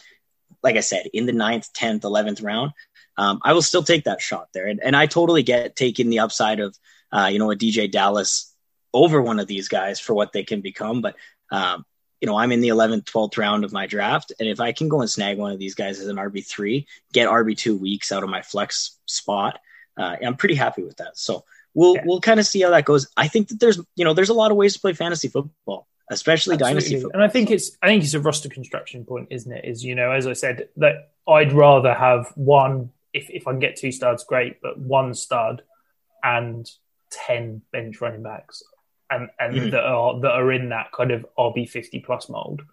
I, Yeah. And that's that's just how I they'll, like they'll step my into teams. they'll step into voids, right? That's Absolutely. one of the things that I actually talked about this on one of my shows with Jordan McNamara, the uh, writer for Analytics of Dynasty. Is he was telling me about how you can basically like your Wayne Gallman types, Jeff Wilson, DeeJay Dallas, like these are all players that like one injury, they're, you know, they're one injury away from being a fantasy relevant player. You can get them at the bat, you know, the, the 20th round of your rookie start or of your dynasty startups. And, you know, they can step in to be an RB2 for four weeks, right? DeeJay Dallas had a stretch this year where he was an RB1 for three weeks straight. Yeah. Right. And the, the people who are paying attention were able to reap those benefits. So I, I do, um, you know, I, I do love that method. That's something I've been doing in a lot of my dynasty startups. Is just grabbing those late round guys who, uh, you know, like are able to to step in and, and produce like that. Wayne Gallman's a perfect example. This guy's going in the 22nd round of Superflex Dynasty startups. He's a free agent this year. Like we don't know where he's going to land. You know, he could go in somewhere. We saw that he was able to actually um, do do some stuff with with the touches that he was able to get. I'm not saying that you should be going out and buying Wayne Gallman, but in terms of like a late dynasty stash that you can just grab and put on your bench that's going to produce for you, like running backs have the highest upside of any players. Hundred Like, percent. there's Because just- it, as Yeah. soon as as soon as a running back gets injured, you you know you can almost pencil that running back in for volume. If a Yeah. stud wide receiver goes down, then that wide receiver two doesn't suddenly get 15 targets a game. Like it doesn't No. work like that. Whereas Yeah. you know if there's an Austin Ekeler injury again, Justin Jackson and Josh Kelley in, in uh, I was going to Yeah. say San Diego then in LA are suddenly really viable options. At, at Yeah. some point in the next 10 years, I will actually start calling them the LA Chargers. But uh, What about the Raiders? yeah, that's that's yeah, they're still the LA Raiders to me. Don't worry. um, so before we'll we'll dive into your final topic, I just want to talk about, I guess, my my next topic. So this is Trevor Lawrence. We, we've already decided it's fairly obvious that he's going number one to the Jags. I, I, saw a really interesting article that was saying some teams don't have him as the number one. Mm-hmm. Some teams board. actually have Zach Wilson but actually, apparently, if, if you read that article a little bit more, it was saying that the the teams that don't have him as number one on their board is because they've taken him off their board because they've established that the Jags are taking him at number one. So, um, but yeah, so the Jags they've got some very interesting options in the receiving game. They've got DJ Chark, who I, I, guess he's probably the kind of dynasty darling in terms of I have seen more go and buy low on DJ Chark articles and, and threads and comments than any other player I can ever imagine. I'm um, one of those guys. Well, there you go. um, and then you've got obviously Laviska Shenault, who is a, mm. a hmm. very interesting rookie. Do you think that Trevor Lawrence is going to turn these two into fantasy studs or or not? Or where do you sit on that? I do, and I don't just think it's Trevor Lawrence. You know, I I look at this at this offense. I see 250 vacated targets in Tyler Eifert, Keelan Cole, uh, uh, Dede Westbrook. Um, they had another guy in there. I can't. His name slipped in my mind. Colin, but, Colin uh, you know, these, oh no, he'll be back. Yes, yeah, Chris Chris Conley. That's who it was. They had you know, between these four players, 250 vacated targets. The only two, you know, true wide receivers they have on this team right now are DJ Chark and Laviska Shenault. And you know, and then and then they got J Rob in the backfield. And this is a super young offense that I don't think they need to add a whole lot outside of the quarterback position. So they got that covered. You got 250 vacated targets. Like I said, I did a thread breaking this down, and I actually um, took t- Calvin Ridley's 2019 breakout season where he finished as the wide receiver five, and I took uh, or sorry, his 2020 yeah 2019 season, uh, and then translated it to his 2020 season, and then DJ Chark's 2020 season and tried to predict what's going to happen in 2021 via target share, uh, advanced metrics. Definitely go check it out. I, I, did a whole podcast on that as well, and the the results were honestly mind blowing in terms of how similar these players are, um, not just from like a physical stature, but also from uh, contested catch rate, from true catch percentage, from high uh, uh separation ability. Like Chark actually ranked higher than uh, Calvin Ridley in a lot of these categories, but he has, like you mentioned earlier, Gardner Minshew throwing him the football, Jake Luton. Like it's just you're not going to get it done like that. But I do love both these players because they're freak athletes. They are, uh, you know, just fantastic football players. I love what they do. I love their size, I love their hands. I love Viska's speed, and I think that both of these guys can actually finish as top 20 wide receivers. That's that's bold. That is very bold. I um yes. yeah yes it I'm, is. I'm not. I'll be honest. At the price that these two are going at, I'm not touching them. If if if you had to give me an option at current price, uh, yes, I'd take the Viska Shenault because I think that the cost is is significantly less at the moment, and I wouldn't be shocked if he outproduced Chark. Um, but yeah, that's I just I just don't get it. I'll be honest. I don't think I don't think Chark is an incredible talent. I think you can you know, and, and you did a great job making the argument um, kind of for DJ Chark being a breakout. I just think that the way his kind of production has tracked, and I just think that him as a kind of a profile coming out, I I think that the Jags are going to go out and spend some big money on a stud receiver. I wouldn't be shocked if they spend some money in free agency and go and get someone. Um, I just don't think that Chark is going to be a you know, as you said, top 20 receiver this next year. See, and and you know, my argument is kind of the opposite. I don't see why they would go spend money on a free agent wide receiver. I mean, you've got these two young, I think, talented players, and James Robinson. Then you, you know, I can see them drafting a guy, but to me, like this, this team still isn't a competitor. I want to beef up the defense, and so uh, I, I would probably spend money on, you know, basically what Miami did last year, where they brought in seven or eight free agent linebackers, uh, uh, corners. Like again, the name is slipping my mind right now. But yeah, they, they brought in By- two. Signed Byron and, Jones for big money from Dallas. Mm-hmm. Yeah, Byron Jones, and they have Xavier Howard on the other side. And like you know that te- we saw how elite that defense was. So if I'm the Jags, I follow that blueprint. I go and add a bunch of defensive pieces, experience on the defense, because that goes a long way. You can get by on offense on just talent. You you literally can. You can get by on like you know of course it helps when you have smart players, but you can get by on speed and size. And you know, we saw the Jags make multiple plays this year where they just threw the ball up to DJ Chark or you know gave it to James Robinson, and, and he just did amazing things with the ball in his hand. So you can win like. I'm not going to say win football games when we're talking about the Jags, but you can play football games with uh, with young with a young offense, and to be a truly like elite um, team, I think you need to have that defensive anchor. You need to have that core. And right now, the Jags just don't have it. So if I'm them, I'm spending up on defense in free agency. I'm leaving the wide receiver position alone. Maybe I draft a guy. I think that that's very possible. I think they could bring in, uh, you know, a third down receiving back as well. And yeah, but I'm I'm all about these two guys. Uh, I'm planting my flag on both of them. I uh, I wanted to pull this up here for you because I actually traded up to draft Laviska in a recent Superflex startup. And so I want to tell you the players that were around him, and you tell me whether you want the players uh, ahead of him or, or behind him. Okay. So I took him at the one second. I have it here now. I just got to find it. So whilst, whilst you're him, looking, whilst you're looking up, I just want to say, so I am now going to commit. I'm going to spend the next two weeks, I'm going to write. So I've got my two next articles are due to, already written in the book. So in two weeks' time, I'm going to write a DJ Chark article, um, almost in direct competition with yours, explaining why DJ Chark is going to be a bust. I love it, man. I, I love that. And maybe we'll get back on here. We'll talk about it. Absolutely. So go on back back to Laviska. So where what were you saying? Okay, so I took him at the six ten. All right.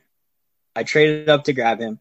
That was uh, before Robert Woods, yeah. Cooper Kupp, Tyler Boyd, Will Fuller, Deebo Samuel, Odell. Any of these guys popping out to you? I, will be honest. Every single one of them except Odell, uh, except Deebo, I would take over Laviska. All right. All so, right. See, so got, this, so this is just a difference of opinions, and and that's what's so that's what's so awesome about fantasy, right? Like uh, we can have a, a, civil conversation about you know who we like versus who we don't like. Uh, looking back at that draft board, I actually like Tyler Boyd a little bit more than Viska, yeah. but I'm still happy with the move because, it, like I said, I believe that both these guys can be top twenties, and I wanted to to build this young team. Yeah, so, well, absolutely. Uh, so I've, yeah. to, to, to take you behind the curtain, so I've got Laviska Shenault. He's my wide receiver 39 at the moment in my tiers. Um, I've got Cooper Kupp 23. I've got Odell Beckham 27. Robert Woods wow, 28. Cooper Kupp 23, eh? Yeah. T- Tyler Boyd 32. Uh, Will Fuller's 36. Brandin Cooks 37. Um, and Deebo's 40. So so there you go. Wow. So so yeah. So I'm I'm pretty low on Laviska. Um, and I'm, I'm equally as low. DJ, DJ Chark is currently sat there at wide receiver 33. So he's one spot behind Tyler Boyd. I love it. I have them. Just pulling it up here for uh for your sake. So I've got see this is what's so funny. I traded up to draft this guy. And I took so I have Michael Pittman at wide receiver 27. I took him two rounds after at the at the 8-10. I have Laviska Shenault and DJ Chark back to back at wide receiver 31 and 32 in my dynasty ranks right now. That's behind Tyler Lockett, Adam Thielen, Will Fuller, think I got to adjust these. I like to adjust my dynasty ranks basically once a month just to I don't like to do it too much because I, I don't want to give like too much recency bias. Honestly, like a month is is uh might even be too soon, but um yeah, I got to take a take another look at this, reevaluate because I do love both of these guys. I think they can both finish like I said in the top 20. I'm not ranking them there, but I think that they can both finish there, you know, yeah. with with the things that we have. Just in terms of like as much as I like these players from a win now perspective, I think there's a lot more upside to be offered in the Tyler Boyds, in the Robert Woods, uh, you know, in that conversation. So yeah. So so whilst whilst we're talking wide receivers then, so your your final point is to talk about the free agent wide receivers. Okay. So there is an absolute plethora of options for teams to choose from at the moment. So if I just run through, through I guess the headliners, you've got Allen Robinson, Kenny Golladay, Chris Godwin, Juju Smith-Schuster, Corey Davis, Will Fuller, Curtis Samuel, T.Y. Hilton. So if you're a team that can sit there with your, you know, okay, the Jets, they've got potentially 90 million in cap space. The only receiver that they've got under contract because I think they might cut Jameson Crowder, is going to be Denzel Mims. Mm-hmm. Who are you going out and spending your money on? Man, you know, that's a really, really good question. If I'm the Jets, I'm probably going with the youngest player available. I want to go add Juju. I want to go add, uh, you know, maybe Corey Davis, but I think he, he profiles better as a wide receiver two type anyway. He fits that Tennessee offense really, really well. I think he actually uh, could re-sign in Tennessee. Um, you know, but I just wanted to kind of break these guys down into tiers, how I see them in terms of free agent assets, because um, I have Kenny Golladay, Allen Robinson, Chris Godwin, all in the tier one. I think Kenny Golladay probably gets franchise tagged. We're not going to talk too much about him because, like I said, he's he he deserves that money. He was injured all year. He's had top five wide receiver finish, and you know he's going to be Jared Goff's best friend. Yeah. Allen Robinson, I'm super excited about. There's a bunch of landing spots that make sense. Um, there's there's quite a few places that I'd like to see him land, and then Chris Godwin, I think, resigns. He just won a Super Bowl. Break, breaking news on the pod. So oh. they have just someone. Uh, let, us try and find who the beat reporter is, so that I can uh, give him credit. somebody, some yes, some some person. So Tampa Bay Buccaneers wide receiver Godwin, uh, sorry, Chris Godwin himself has stated, "I want to be in Tampa, but end of the day, I want to get paid too." So, I mean, I would like you was basically saying he's going to get franchise tag, he's not going anywhere. Um, but I think he's basically making sounds that he wants to get paid. At the end of the day, well, the franchise tag makes sense. Yeah, you they, get you pay the guy in the. Uh, I, I, believe the franchise the way it works is it takes the top five paid players at the position, and then it gives you an average between those five players. Yeah, and so, so it's, a, it's a little bit more complicated than that because it takes the average of the five players, and then it takes the average salary cap of the past five seasons. Yes, and produces yeah. a number. So because the salary cap is so much lower this Going year, up. yeah, well, it's because it's dropped this year. Yeah, but it goes up next year. Will be but because it's then taking the average of the five years, it will yeah. still have this low year included in the numbers. So it, the franchise tag won't be too bad. Um, they've actually released the numbers. Um, if I had to guess, I'd say somewhere around 20 million for a wide receiver. Um, hang on. Let's find out. But um, so where do you think uh, Allen Robinson's going to land them? Man, I feel like this is the laziest and easiest decision, but I always pick Green Bay and I always pick Miami because like those are the two big voids I see. Uh, you know, realistically, I would actually love Allen Robinson in Washington. You know, I think they go and get a quarterback this offseason. Um, I think they probably sign somebody or trade for somebody because they want to they want to be competing now. They want to be competing shortly. It's not a this isn't a long term game. So we'll see what they do with their quarterback position. But you get Allen Robinson there with Antonio Gibson, with Terry McLaurin, eh, you know, and we're looking at an offense that two years ago we wanted nothing to do with. That's now an elite fantasy offense. I think he's still capable of being a wide receiver one on any team that he goes to in terms of fantasy. I love Allen Robinson. I just, he's such a great player, great route runner, fantastic hands, quarterback's best friend, really. And, and wherever he goes, he's going to get paid. Allen Robinson will get paid and let's be honest, he's produced with. Yeah, I mean the list trash. of quarterbacks he's had yeah. from college. He had Christian Hackenberg yeah. as a quarterback in college. He's had yeah. absolute abysmal play. You know, it's going to be quite exciting to watch him actually go and catch balls from someone that can actually mm. throw the ball. So, um, so the franchise tag for Chris Godwin um, is projected to be fifteen point eight million. Fifteen point eight. That's so still pretty good. Re- pretty really good receiver cheap. money for a twenty-four year old kid. Yeah, that's so, you know that's that's that's very affordable. So moving yeah. to your kind of second tier. So who who's in your? I'm presuming it's headlined by Juju. It is just Juju. So I actually okay. have him in this second tier um, because I think that like I'm not as bullish on Juju's talent as a lot of people. I you know I think that this guy's more of a slot receiver. He excels getting you know the short yardage. Uh, you know, I think his average depth of target was 6.4 yards this year, the, the lowest in the NFL. This year, yeah. yeah, it's it's like that's trash, and that's also a testament to the offense that he's playing in. Like when you've got two prolific playmakers, right? Chase Claypool was the deep guy, and then you got Diontae, who was their uh, like their 10 to 15 yard possession receiver, and Juju's getting all this underneath stuff, and so I think he can go somewhere. I, you know, this is where I actually got to talk about Green Bay uh, because I just I would love him in this situation. The next guy I'm going to talk about, I also love in Green Bay, but Juju's a, a, a, very interesting prospect. There's a lot of talk about him going to Oakland right now, which I actually like as well. I think you move him into the slot and you get, uh, you know, Ruggs and, and, you know, probably Edwards out wide, and then you have Darren Waller, you know, as your primary target hog. Like I think that that offense can be very, very, very tough to stop. And so I like that landing spot. I, I think Oakland's a good one. My, uh, uh, my and then again, my dream Miami, man. Yeah, I was gonna say my dream Juju landing spot is Miami. I think if you can stick him as the, I think wherever he goes, Juju. I said this previously, but I think Juju needs to be the the target leader, but in a role that can allow him to operate out the slot. So where yeah, he's he going to be like Tyler best, Boyd, man. Yeah, he's got to be like Tyler Boyd. Suited is yeah. somewhere he can get 120 to 140 targets, but not have to line up outside. So somewhere that's already got potentially one, if not two, established outside receivers.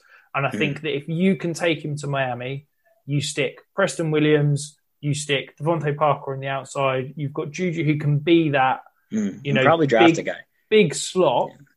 You've then uh, can build, yeah. You've got you've got that's your four wide set in Gesicki, mm. who is a tight end, but doesn't actually line up as a tight end. Yeah, he's pretty um, much a receiver. yeah, exactly. Um, and you've then got, you know, essentially two as best friends. Then I think that the, if if Miami are going to, you know, commit and build round Tua, and and that's the way they're going to go, um, and not go out and trade for Deshaun, then I think that going and getting someone like a Juju is fantastic because it, it enables him. It really just win. helps him.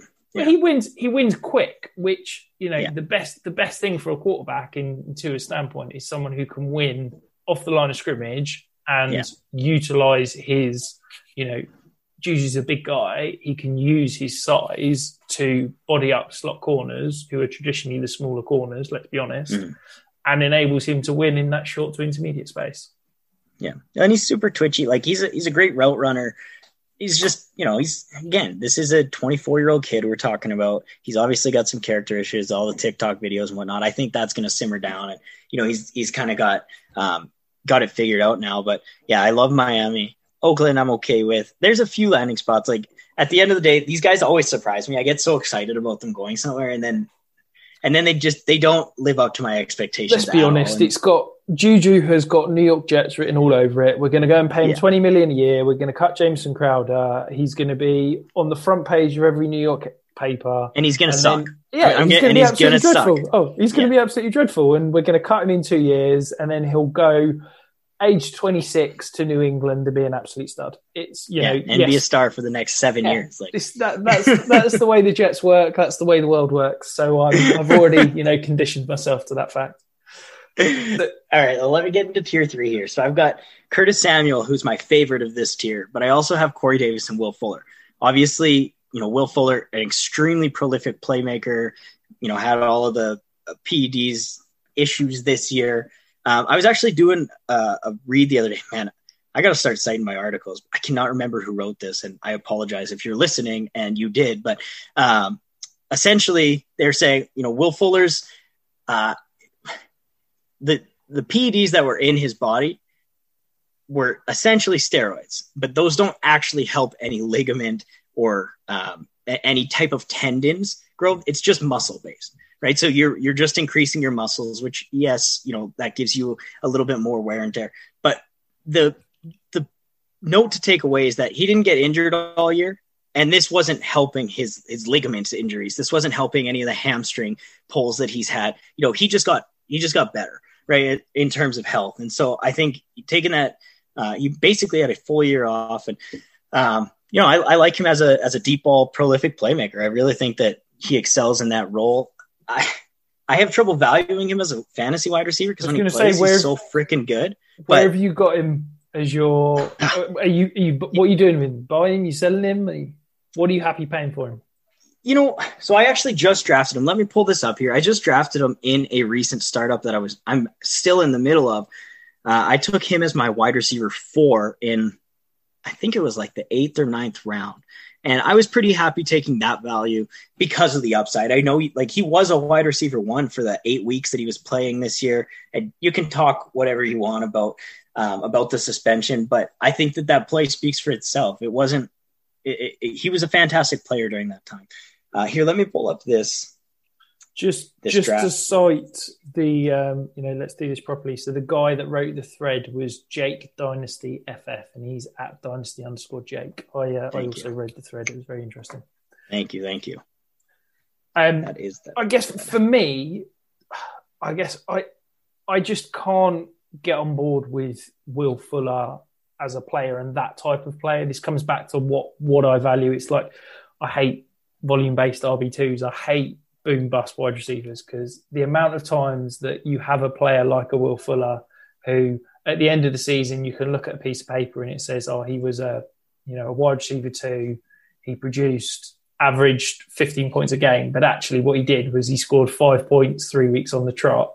And then he scored then he had 40 47 points. points. Yeah, exactly like that. And it can win you a week, but it can probably lose you more weeks than it wins you. Mm. And I just think that I'm quite See, happy and so that- that's not where- owning him anywhere.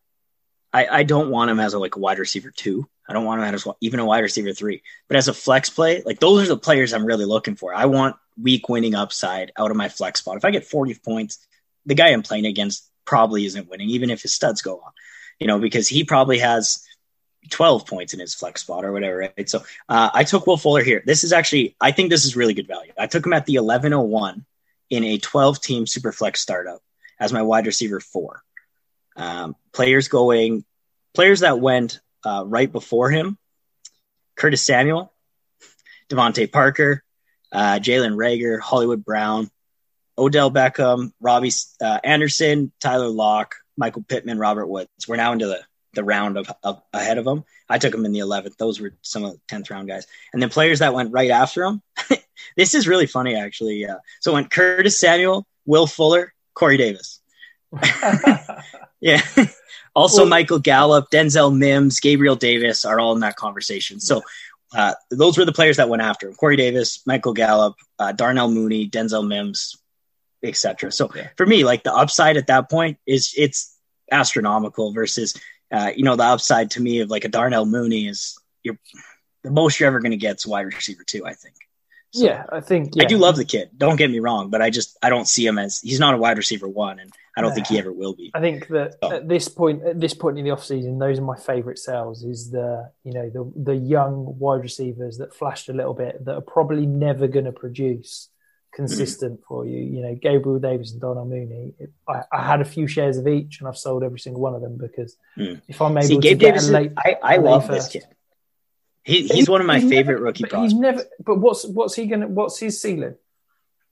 Well, I mean that that's all dependent on what John Brown and Cole Beasley do. Like really, like I think that this guy's the next. What's the track record of fifth round or fourth or fifth round picks that haven't produced as a top 50 wide receiver in a rookie year that have gone on to produce fancy relevant? I, I can tell you because I did a, did a study on it. No wide receiver drafted outside the top three rounds that has not finished as a top 50 receiver has gone on to have a wide receiver two season in the last, I think I went back six years in terms of my data. Wow. It just it just doesn't See, happen. Yeah, that that is pretty astronomical. It's hard to fight that evidence, but I love that offense, and I just love this kid, man. Like like the eye test, he passes it. I get right? it. He does. I get it. He does all the intangibles right, and yeah, I completely that, that's that's my take. I don't think you have to spend a whole lot either, right? We're in the twelfth round. I'm talking about. But this drafting. is it. Is I think that I think that he's been he's being hyped up beyond belief at the moment. Yeah, well, I mean, anytime you get those toe drags in the playoffs, yeah.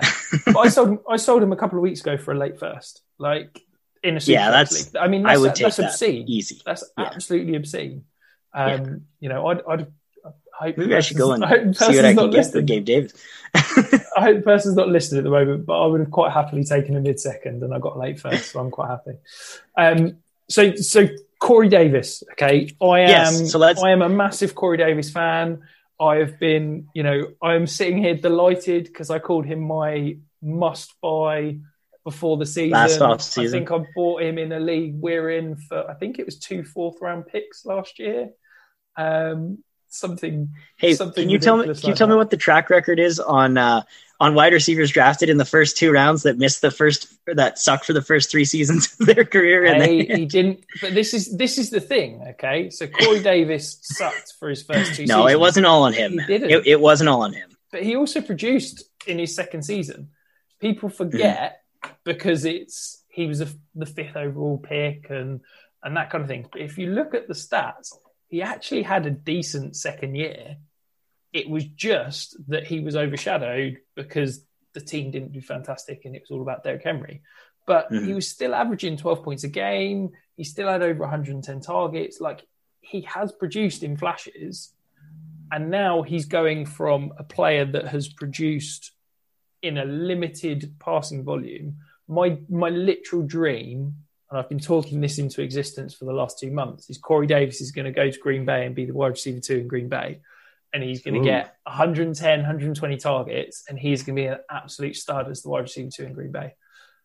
I, am telling I can't everyone, with that, man. I'm telling I think that's that his role, though. He yeah. he has to be a wide receiver too. He can't be the guy on a team. In my opinion, they tried that when they were in Tennessee, and, and like you said, he still saw he saw 120 targets. But when you see 120 targets and are only producing 12 fantasy points a game, and those kind of come in waves, I mean, you're not uh, in his second year. Like people were still spending up to get Corey Davis. Yeah. So you were that's that's again that's part of the reason why people are you know they're so hurt by him is because of past years where they've spent up to draft him. Is the same thing with Derrick Henry, right? Yeah. People spent up to draft him in his first, second, uh, even his it was what his third year that he broke out in the yeah. last like twelve or six games or whatever. So, you know, like yeah. people were you know that year people were were dropping Derrick Henry in like week eight, and then he blew up and he won people's fantasy championships. So uh, I think that Corey Davis could be in a similar situation, but I think he does have to be a two. I love, I love that landing spot with the Packers. I honestly didn't even think of that,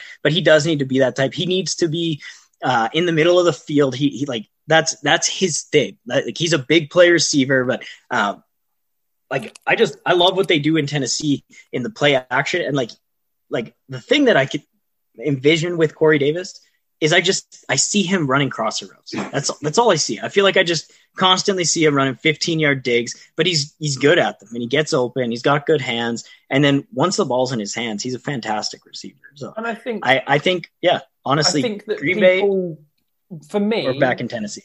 Yeah. yeah, I think for me, uh, you know, and a, and a lot of this is I'm hyping him up, but it's based on value.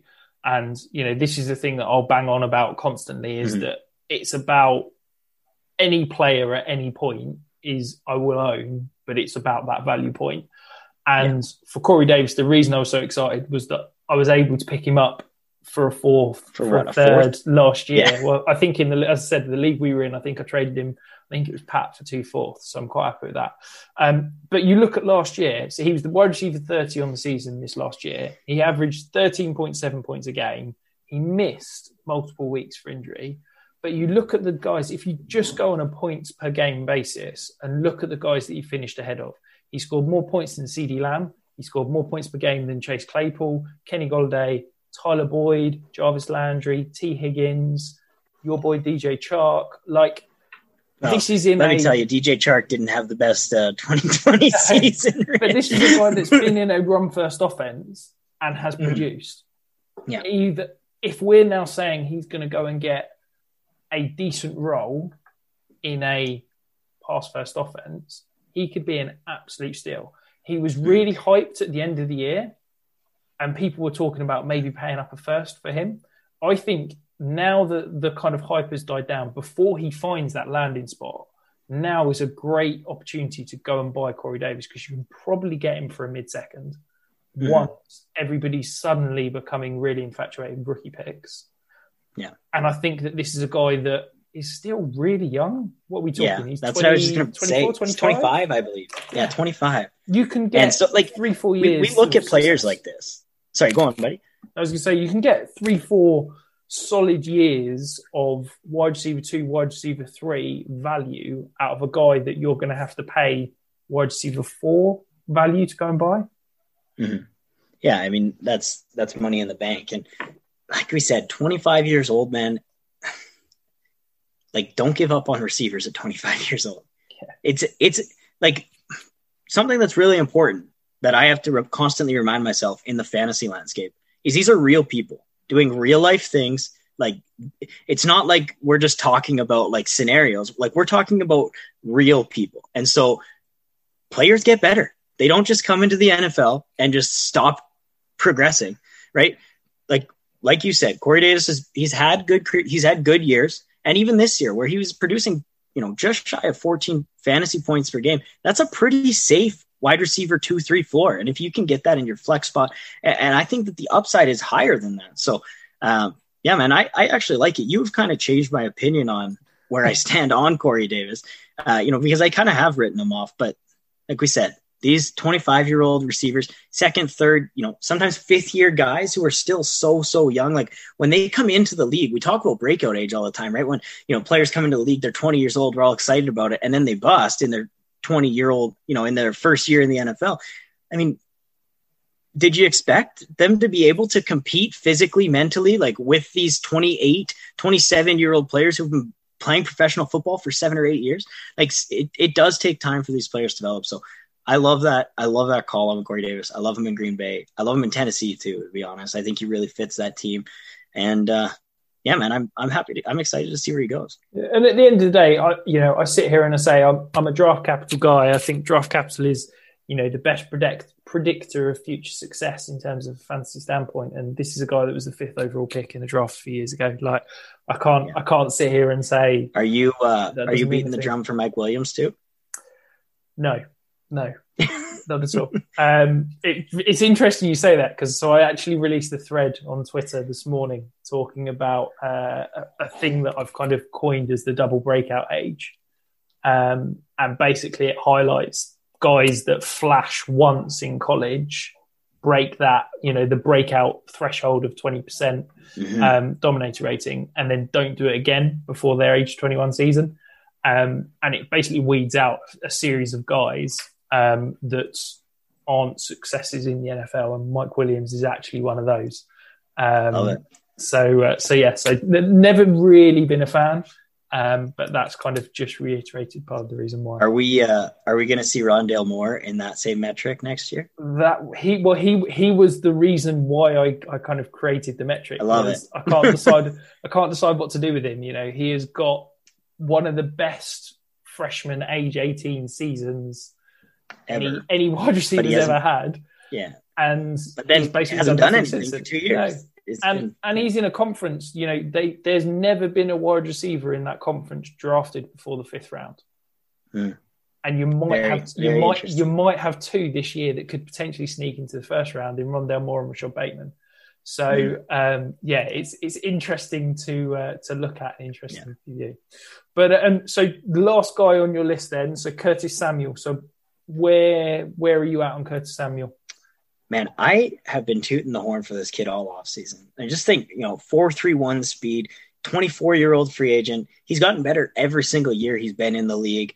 He had uh, like seriously, every every statistical category has gone up in the past four years. The only one that went down this year was actually touchdowns uh, to his 2019 season, but went up in yards, targets, receptions, and, and he had 200 yards on the ground. You know, over 1,100 all-purpose yards for uh, Curtis Samuel, and just a, a, guy that I truly believe in. Like just the athletic profile of what he does on an offensive field. I think whoever's going to sign Curtis Samuel has a plan for him. He's not.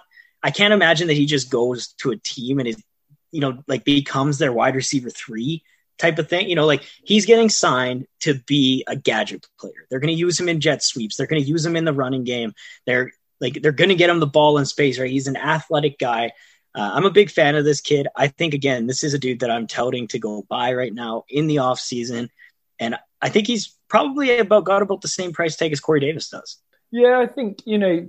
Again, hate to come back to the Jets, but I read a, a report again from Connor Hughes, who was basically saying he spoke to somebody, and they're already penciling in Curtis Samuel to the Jets, and I think nice. that you know, he's a kind of guy that, yeah, he's never going to be a wide receiver one. He's never going to be that kind of mm. prototypical X receiver that's, you know, you can pencil in for 130 targets a year. But he's shown that he's got that target floor. He's shown that he can be a, you know, a productive guy. And I think that in the right offense, in the right scheme, he, he could be an absolute steal. I think, like, if he goes to the Jets and gets five to six touches a game, whether that's through the air or on the ground, like I think most games he's probably going to have a, a, big player too. I, I, really believe that because this yeah, guy's just a prolific playmaker. And like I said, any team that brings him in, they plan to use him that way. They're going to use him in the Jet sweep game. Like that's one of my favorite things about Curtis Samuel is just how effective he is as a runner. Just you know, get him the ball and let him do the work. Get him, let him do some YAC and and pile it all up. So I'm a big fan of him. I would actually like to see him in a Jets uniform. I think that that'd be a good fit for him. Uh, we talked about the quarterback situation earlier, but uh, this guy can come in and, like I said, be a playmaker. So maybe yeah, I need to I need to rebrand this pod as the Five Yard Jets pod because I feel like we've we've talked about the Jets far too much tonight already. Um, have you got have you got an un, under the radar kind of receiver that you're you're targeting or Not really, man. to like, see where this, they land? These last two tiers for me are like it's kind of the old guys. That's how I look at it, right? So tier four, I have Marvin Jones and Antonio Brown. Uh, you know, both plus thirty. Marvin Jones just had his thirtieth birthday. Antonio Brown's thirty-two years old. I think Antonio Brown is is pretty clearly going to stay and uh, in Tampa. I don't think we have to talk about that too much. I don't think he's going anywhere um, outside of wherever Tom Brady is. But then Marvin Jones is really really interesting because this is a guy you're not going to get a whole lot out of him, you know, outside of this next year. But this is you know this is a player who I think you can buy for a third and is probably going to give you multiple wide receiver two, even some wide receiver one weeks, depending on his landing spot and where he goes. And like, again, this is a dude who, for me, is he's he's a wide receiver two on their team. He's a complementary piece, and he does that very very well. He also brings high IQ to whatever receiving corps he goes to, which is you know huge in terms of veteran experience at the wide receiver position. So I, I think that you know wherever he goes, he's coming in as a complementary piece. He's probably the wide receiver three with big playability. I don't want to start him most weeks. Like I'll, you know, depending on the matchup, I'm, you know, I, I may be flexing him. Uh, but other than that, he's probably, you know, sitting at the back of my roster. And if you have him, I'm holding. If you, uh, I, I wouldn't go buy him though. I, am not going to go that. Far. Yeah, and and to say I've I've got two potentially under the radar guys that I'm intrigued with. I'm not going to say that I'm I'm in love with. I'm not going to say go out and buy, but I'm intrigued and it's probably landing spot dependent, and that's Breshad Perriman. Um, mm-hmm. I think that he's actually been, you know, obviously I watched a hell of a lot of him with the Jets this year, and he had that fantastic end of the year last year with Tampa. For the last three years, he's actually been very good. Um, yeah, he has. It's, it's yeah, just was, been yeah. that, that, you know, as I said, Sam Darnold couldn't get him the ball this year. Um, so I'm intrigued where he's going to go. I think he could get, you know, a, a, a decent, if he gets a decent landing spot, he could well be uh, kind of an under the radar, essentially free piece that you can go out and buy. And the last guy is is Zach Pascal. Um, so he's a restricted free agent currently in Indy. I think he's going to be back. Um, and I think that you know there's a lot of talk at the moment about how that wide receiving cause, you know, go out and buy Michael Pittman, go out and buy Parris Campbell because you know that offense is going to take a step forward. Now they've got Carson Wentz and all that kind of stuff. And I think that actually Zach Pascal could be the guy. He's, you know, he came in as a under the radar in terms of his sort of draft profile and, and draft capital and that kind of thing. But you know, he had 800 year, 800 yard season yeah. last year. I think that actually he has shown that he can produce, and I think that basically, let's be honest, you can probably go and pick him up off both your waiver wires. So uh, I'm, I'm I'm quite intrigued to see if he does resign in Indy, um, what he could be. I love it, man. I wanted to. Sorry, I'm just looking over these free agents now, so I wanted to bring a couple guys' names up uh, just to fill this kind of this last tier out. So I think Nelson Agholor could be a guy that uh, you you can get super super late again, uh, and I mean we saw it this year, man. I, I didn't expect that by any means. He came out with Oakland and was able to you know give us multiple wide receiver one weeks. It was pretty shoddy as to when you're going to get it, but again, like he's on waiver wires in some dynasty drafts.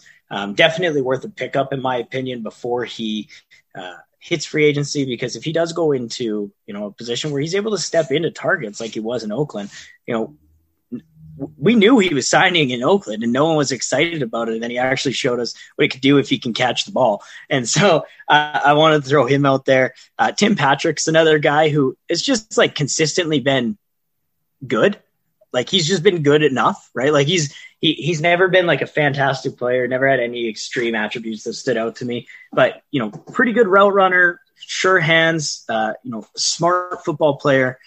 Um, and then the last one is actually Josh Reynolds, just 26 years old, been playing in the shadows of Cooper Kupp and Robert Woods for the past uh, three years. And, you know, we saw it this year. Like we, we saw what Josh Reynolds could really do when he actually got some volume. So I think he goes somewhere. He probably gets into the wide receiver two, three conversation. And, you know, this could be a guy that you're scooping off of waivers for pretty much free. And, um, yeah, you know, can turn into a wide receiver three. I truly believe that. So um, I want to throw, I definitely want to throw him out there. And then for my man Craig, because I know he loves Dede Westbrook. I'm not a fan. I'm not on board, but I want to throw it out there because uh, at Coach Craig Sports is still a believer, and he tells me all the time. yeah, I um I bought him pretty heavy uh, two years ago. Uh, I was fully. Is that why you're off of Viska and Chark now? Yeah, I, th- I, think that's it. I'm, I'm just burned. You know, I was big in. you just burned my Jags receivers. Yeah, I was I was big in on Justin Blackmon as well a few years ago. So uh, so yeah, I'm I'm all out on that entire franchise. Let's be honest. Uh, and what about Cam Sims, man? Last guy I want to throw up there. I I just don't know. These are the kind of guys. So this is the inverse of what we talked about with running backs. In that there's a load of these guys that yeah, Cam Sims could potentially go somewhere. He could potentially be interesting. He's looked decent in flashes, mm-hmm. but is he ever? But you're like, be, eh, I mean, Greg you, Ward, same conversation. Are you ever? Basically, here's the question: Are you ever going to tick the box next to Cam Sims' name, or are you ever going to put him in your starting lineup? Ever? Yeah, that's a good question. So what's the point in Probably rostering not, him? So what's right? the point in rostering yeah. him? You know, that's no, that's actually a, a fantastic method. it's but that's that's what it comes down to is that with those end of bench spots, running back, it takes us, even if it's three injuries, like it's ridiculous. But who'd have, you know, apart from, you know, Jeff Wilson, who'd have said, well, yeah, Tevin Coleman, Jerick McKinnon, JaMycal Hasty, everyone's going to get injured and Jeff Wilson's going to be the only back standing. Yeah. And we couldn't no, have predicted that. No, yeah. I mean, I'd, I'd, like to point out I, I, I rostered him on 100 percent of my rosters last year. So, uh, so yeah. there you go. So, so maybe I was I was the one that was saying it, but um, I, those are the guys that if it takes injuries to start. But say Cam Sims, okay, say he goes and signs with you know comes comes back to Washington, is the wide receiver four there. You even if there's three injuries ahead of him in the wide receiver corps, are you feeling comfortable starting Cam Sims? based on the fact no. that there's no other wide receivers and he's going to get double covered, you're just never going to start him. So, so what's the point in rostering him? I guess is is kind of my my overall thoughts on those kind of guys. Look, the only thing I can say on that is I've never rostered Keke Coutee, and then I started him at the end of last year in my championship run. so fair. what I would say, slightly different type of player, and I'd also yes. say that Keke Coutee better draft capital, better player profile, in and in a better offense, and, yeah. and, also has flashed in terms of his rookie yeah. year he produced. Mm-hmm. Yeah, it's just injuries, man. Whereas for, for whereas Cam Sims has shown a couple of decent plays, but he's never. I don't know yeah, stats you, in front of me, but I bet he's never do nothing. Yeah, I like, bet he's. I bet he's never had more than twelve points in a week. Yeah, maybe once where he had like two touchdowns or something like that, right? Absolutely. But this this has been an absolute blast. Thank you so much for coming on, Jules. Um, so yes, remind man. us. Let's go. I know you've got your your Viridian Global stuff and your swag. So uh, so yeah, pl- plug away. Let's hear. Where can we find you? Let me get into it. So Viridian Global, fantastic company. If you want to get any type of swag work done or um, any type of merchandise done for your own company or for Dynasty Island, message Will over at uh, it's Harris Time on Twitter uh, and Junebug as well. Those two are just doing some fantastic work at Viridian Global. That's where you can find all of my merch. We got point after toques, hats, hoodies, shirts. No sweatpants yet, but I'm getting Will on it, and uh, and yeah, I'm I'm super excited about it. It is um, really just it's it's it's such a cool feeling to be able to throw on my own products hoodie, you know, and so um, great material, great equipment that they got over there, and I love what they're doing. Um, Moving on from Viridian Global, I want to just touch on a point after uh, sponsor real quick, which is Monkey Knife Fight. You can use promo code TNFF and match up to $50 on your first deposit. I'm not 100% sure on if they actually work in the UK or not. yeah, you you'd have to. Um, they didn't. I, they I believe didn't, I had you on a pod. You yeah, said that that didn't they work. Didn't, right? They So- they weren't working in the UK in, in the season. I don't know if they're they're, they're up and running now, but uh, certainly in season they weren't. Well, I can reach out to Nick. I am in a dynasty league with him. He's the owner of Monkey Knife Fight. Great dude. But uh, yeah, definitely check it out. They've got all different kinds of prop bets too. It's not just football. If you're into soccer uh, or football, as you I was guys going to say it you can't call there. it soccer. You can't come on a British pod and call it soccer. That's, I was just going to say I can't well. call it soccer on this pod, but uh, MLS. If you're over here, um, yeah, no, they've got all kinds of stuff over on Monkey Knife Fight, uh, UFC, really any kind of sporting event that you're into placing prop bets on, they've got it covered. So definitely go check them out. You can find my podcast on Spotify, Apple Podcasts, really anywhere that you find them. You can also find it over on the True North FFB website and the uh, on my podcast on my uh, on my Twitter page. So go there; it has all the info. That's everything I got, Rich. I go live on Friday on Fridays at nine o'clock. Absolutely. There we go. Well- Now it's out. It's all out.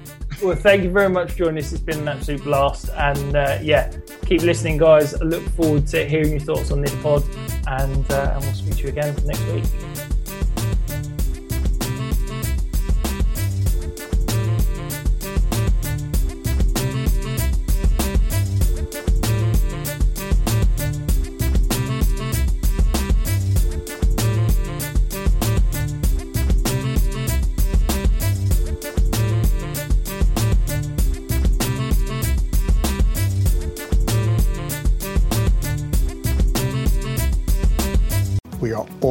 Entitled to sexual health, just as much as physical and mental health. We want to make it easier for folks to find resources. However, they engage with us, there's no wrong door. So it's important that people are able to get access to care that is affirming, Talking about what their sex life is, about their concerns, and to make sure they're healthy. do it for them, do it for you, Montgomery County. Your sexual health matters. Visit doitforyoumc.org. Hey, it's Paige DeSorbo from Giggly Squad. High quality fashion without the price tag. Say hello to Quince. I'm snagging high-end essentials like cozy cashmere sweaters, sleek leather jackets, fine jewelry, and so much more. With Quince being 50 to 80% less than similar brands. And they partner with factories that prioritize safe, ethical, and responsible manufacturing. I love that. Luxury quality within reach. Go to quince.com slash style to get free shipping and 365 day returns on your next order. Quince.com slash style. Hi, I'm Daniel, founder of Pretty Litter. Did you know cats tend to hide symptoms of sickness and pain? I learned this the hard way after losing my cat, Gingy. So I created Pretty Litter, a health monitoring litter that helps detect early signs of illness by changing colors, saving you money and potentially your cat's life. Pretty Litter is veterinarian developed, and it's the easiest way to keep tabs on your fur baby's health right at home. Go to prettylitter.com and use code ACAST for 20% off your first order and a free cat toy. Terms and conditions apply. See site for details.